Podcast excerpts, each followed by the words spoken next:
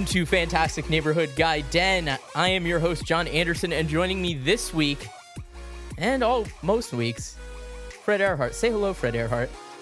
Earhart Fred, hello.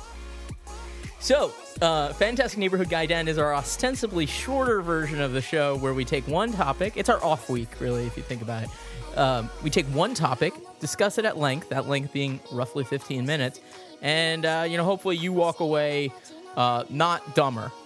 I'm not going to say smarter, but not dumber would be good. We're, we're, we're aiming for break even here. So, Fred, it's your, it's your, it's your, uh, it's your. I picked a topic out of the hat this week. Yeah, because the other the other options we had were basically it's going to be maybe uh, early access, which I think we've already complained about before. Best best pulls out of a gotcha gotcha machine. How yeah, best pulls ever gotcha gotcha. How effing entitled video game players are.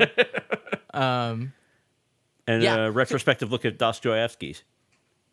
who Dostoevsky? The, I is can't that even the? name. I don't think that's the. Dostoevsky. I had an ex girlfriend who couldn't pronounce reception, so Oh, she was a keeper. oh, she knew four fucking languages though. So let's be cool. Uh, okay, go go ahead with what's what's our topic this week, man. So our topic this week is uh, I'm I'm calling it caricature or cultural insensitivity, and let me explain to you why this came up. Um, I mentioned this on the last uh, full show we did, but I I played through Infamous Last Light, and it kind of got under my skin a little bit the way they portrayed the main character, who was supposed to be a drug addict, punk rock sort of chick from New Jersey. And the way that they explain it is by making her a complete caricature of a Jersey stereotype. Okay, so I I kind of I like the idea of this topic. I will be incredibly honest with you. Like the idea of somebody being culturally insensitive to people from New Jersey. I'm just using this as not- a example. If it got you thinking, fucking great. But So, well, that and that's actually part of the discussion is like, where is the line between this thing? So, um, you know, I thought basically, basically, my line is like you can't like fuck white people. Is my basically okay. my, well, my, what my I'm rule. what I'm getting at here is, um, you know, I took I, I studied media and and specifically radio for many years when I was in college, and it's very commonplace on a medium like radio to exaggerate what you're doing. And the reason they do that is because as a medium, uh, the medium sort of dictates it because you know you don't want you, you can't really pick up on subtleties and you only have the audio stream you don't have a visual you know you yeah, have- and in and in theater in wrestling, they have to like you know be very emotive and right it's a little shit. bit much right and there but there's Right. other there's there's multiple ways to sort of make a thing a caricature right, right. and they have to do it in video games because people who play video games are idiots. well that's part of it so Yeah, Um. So yeah. So the the the, the last light thing made me want to talk about it because I actually, uh, you know, there there there is definitely a line between caricature and what is actually just sort of like racial stereotyping or cultural stereotyping. Um, you know, if you've ever heard, if you've ever actually listened to the radio, every every third commercial is like, "Let's talk to this friendly Irish cop, Faith and Bigora," you know, like I just we'll go through these examples, and every time I say I think something's okay, I'll say something is. Uh, I think that's okay. you know, or The, I- like the Irish don't have it so bad. or like you know black soul singer or like old grizzled uncle tom character or That's not okay. or screaming asian person or you know Not okay. But these Yeah, are- like, these were like all- Andy like Andy Rooney in Breakfast at Tiffany's. yeah It's like deeply offensive. yeah i mean but th- there's any number of uh of of these kind of characters and now for each medium i think when you uh when you start looking at the history of media when you start with like literature and even political cartoons um, you know, obviously they're dated references, but things are exaggerated. If you've ever read a political cartoon, the way they draw like President Obama, even people who agree with him is typically horrible. You know what I mean? Uh huh. Um, totally. Yeah. No. Totally agree with you. But it's it, it, it's it's this thing about caricature where you're uh, you're exaggerating prominent features to make it more recognizable or whatever have you. And and the the less technological the medium is, the more exaggerated they tend to make it because that would help portray it really help sell it without actually having to spell it out like you don't have to spell out that that character was irish if he's you know talking about a shillelagh or whatever uh, He- he's got like eating box of Lucky Charms or perhaps Right, right. potatoes. Um, but as as as we move forward in history, our our storytelling tools get much more powerful, right? With video games being one of the most powerful storytelling mediums we've ever as as humanity have ever had. It has that potential. It has that potential. That's that, that's what I'm saying. The technology is we've we've passed the point where the technology limits, and now it's a matter of how much does the technology actually enhance. Like you can do things that you actually couldn't tell in in the past. Now you can actually make people see things that you didn't you you couldn't necessarily explain in the past. So, um, but as the technology has gotten better, it seems like the the laziness of the storytelling hasn't gone away. Like it's actually sort of stayed there Yeah. as a mechanism. No, and I think that's I think that's particularly like true in video games, and I think it's kind of like been very. I mean, I think it's something that's that being called out uh, more and more. Um, yeah, more and more lately, right? Like like saying how how fucked up some depictions of uh, people of different races, or especially like women as of late, or how underrepresented um, people of color are. Right. Yeah. And it's it's funny too because uh, you know sometimes it's it's very like hey this is very gratuitous and it's a bit over the top of a you know it's a bit over the top when it comes to caricature and then sometimes it's the polar opposite of that. I remember the the Witcher getting some flack for like hey every single person is the same race in this game Polish. Uh I mean it's a Polish company. Um so you know and, and obviously we're moving towards a little bit more of a of an age of awareness if not enlightenment in in our medium right Yeah, like fuck yeah. so i mean and that's good but like i actually wanted to talk about like where is the line because i think that caricature um and to some extent that breeds you know satire i do think they still have a place but i you know it's going to become more and more difficult to tell where the uh where the line is The fact is that we are too goddamn dumb for satire. Well, I also hate when satire is just like, "Oh, it's okay, it's satire." Like, no, it's not. That is not that is not witty enough to be okay. Which I think at some point we'll have to go into how you how you find find this balance being a, a, a continuing to be a South Park fan. But um, I, I I think I think for for to an to an extent we are too we are too dumb for satire, and that most of the time people who claim satire after the fact are are are just nope we were lazy about this depiction and uh, now we're trying to cover our butts. Right. Well, actually, I think more often than not, it's not the makers of the thing defending it as satire; it's the fans of the thing defending it. Yeah, uh, the message board winners. Yeah, it's constant. Like the uh, the what is this? A free country? Freedom of speech, man. We'll say it's fourteen-year-old white males. Yeah. Um, so some of the some of the things I've been noticing uh, lately, and, and this is not just limited to games, but in in most of uh, most mediums, and and even some things that I'm actually near and dear to is uh you know the, the ways that they target typically you know uh, accents and regionality sort of tran uh, transcend most of the mediums because they all have an audio component to them. Yeah, I think I think a good example of like this being real fucked up is that Deus Ex, Deus Ex game you really liked. Yeah, that I never finished. You never finished that? Nah. But like, I think you encounter like a, a, a black female character who is just over the top, like, Oh yeah, yeah. uh, like like Aunt Jemima. She's Aunt Jemima. like- yeah. yeah, and it's just like, you guys fucking kidding me? You know this. Uh, Back to the Future was on AMC before we started recording, and the thing with the Libyan terrorists. It's funny that the basically like racist depictions of Middle Easterns haven't really changed much since the '80s. They're just oh no no oh no, Yeah. and like they're definitely not even forming words, right? Right. Like it's just like You know what's funny about that movie is that there's actually depictions of racism in that movie that are, you know, obviously silly cartoon caricature like you just described. There's also depictions of racism in that movie that they wouldn't even get away with in today's day because they're too they they are too accurate and they're too gross. The scene for- with uh, Biff in the parking lot in the first one. Oh yeah, I mean, yeah, I don't know.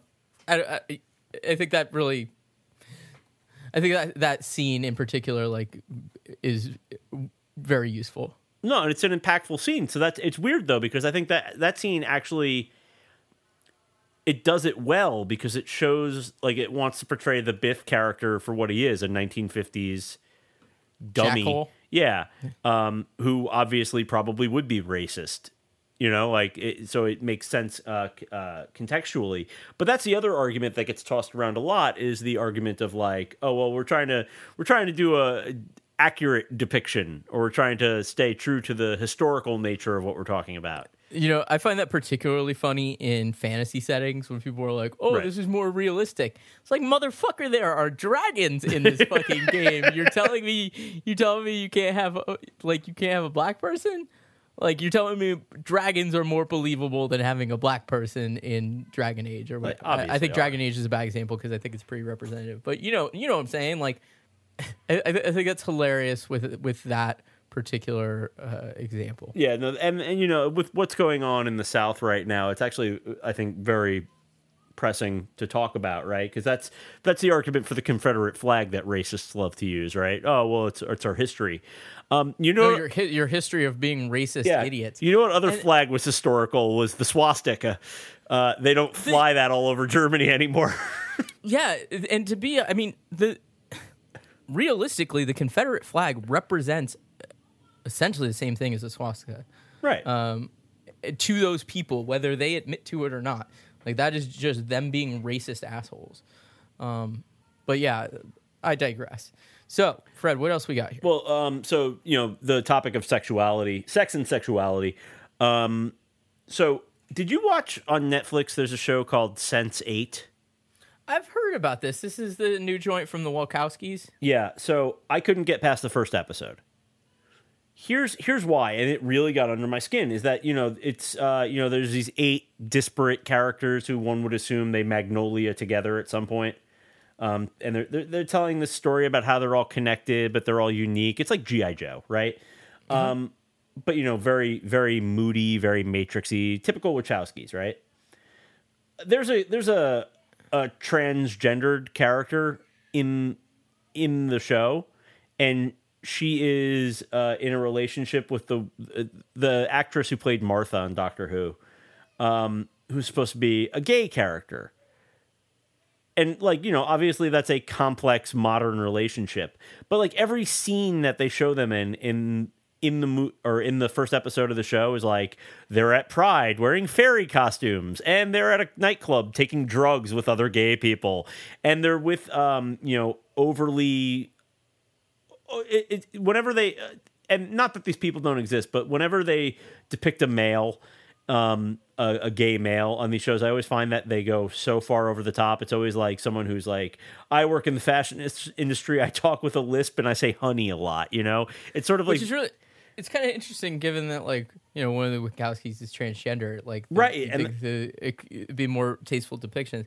And there's a little bit of a similar thing happening in True Detective season two so far, where they're like very clearly trying to hint that one of the characters is closeted gay, closeted homosexual, and they just like keep dropping these. They're they're just beating you to- over the head with it yeah, it's just dumb as shit. So, so I hear you. I, I think like, and I I think it goes back to one of those things I said of, of where in video games the audience is not ready for subtlety, but I think to an extent it's like, f those people continue to make stuff for the rest of us and like just leave those people behind until they can catch up. Yeah, you know, so here's the, the the weird moment I had though.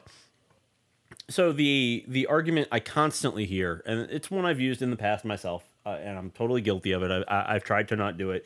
Is that people will defend the thing that they've done, even though it is hyper stereotype or hyper insensitive or whatever, by saying like it's okay, I can do that because I'm one of them. This is the I can make fun of Jews because I am a Jew defense that I will use occasionally. Um, and like, w- is it okay for me to say that like even though uh, what what did Larry Wachowski change his name to Lana or Laura? I think The she- transgendered. I, I think she changed her name to Laura, but I'm not sure. Okay. Um, would it be okay for me to say I don't think that the depiction of transgendered people that they are portraying in the show is very good or very accurate? I, think you could. To- no, I think it's totally okay to to, to say I think this is a, a not good depiction, even though one of the creators is is from this marginalized group. I think it's totally fine. I think where you start to get in trouble, um, I think where you start to get in trouble is like I don't know. It also I guess as I guess as a a, a straight a, a straight white man, you know, I I, tr- I try not to be super. I, I would I don't know. It's hard. It's it's hard. You're right. The line is is pretty muddy. right, and like you know, it, t- once again, it comes back to intention, but intention's hard to to glean in some people. Like my intent is not to criticize the work uh, for the sake of saying it's bad. My my intent is to criticize to say it could be better. Right, it could be more accurate. It can be more uh, interesting to me, right? I feel the same way about um, of all shows, Orange is the New Black, which my wife uh, just watched the third season of. Like, it's not a show I'd s- watch myself, I stopped watching it. I, I just it, it was like this is this is dumb. and but it like gets this. like it gets even more stereotyped as the show comes on or, or or goes on in time. The gay characters become it becomes more about how gay they are, and the you know the black characters become more stereotype, you know, thug black, and the Hispanic characters like they're like practicing Santeria in a corner now, you know, like it's and that's not even an exaggeration. Um, so yeah, it's like I I don't know. I just I feel like we have at our fingertips the tools to make uh, pieces of art that don't do this, and we're not there yet.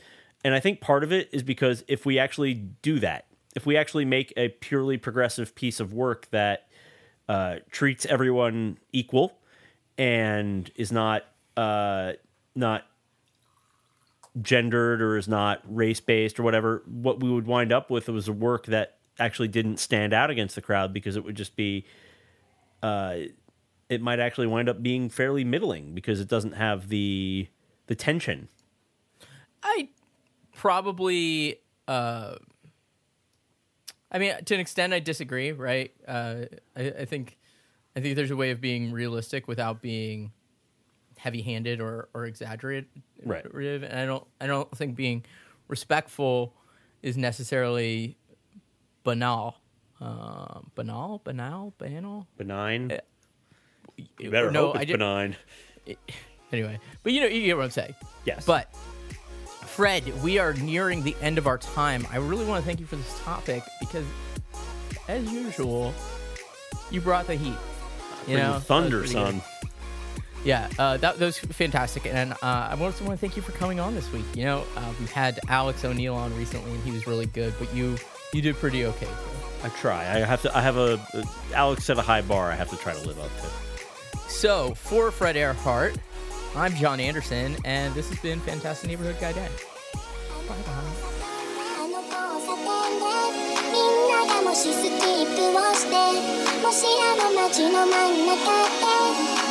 ないで空を見上げたらもしもあの街もどこかでチャンスが来た。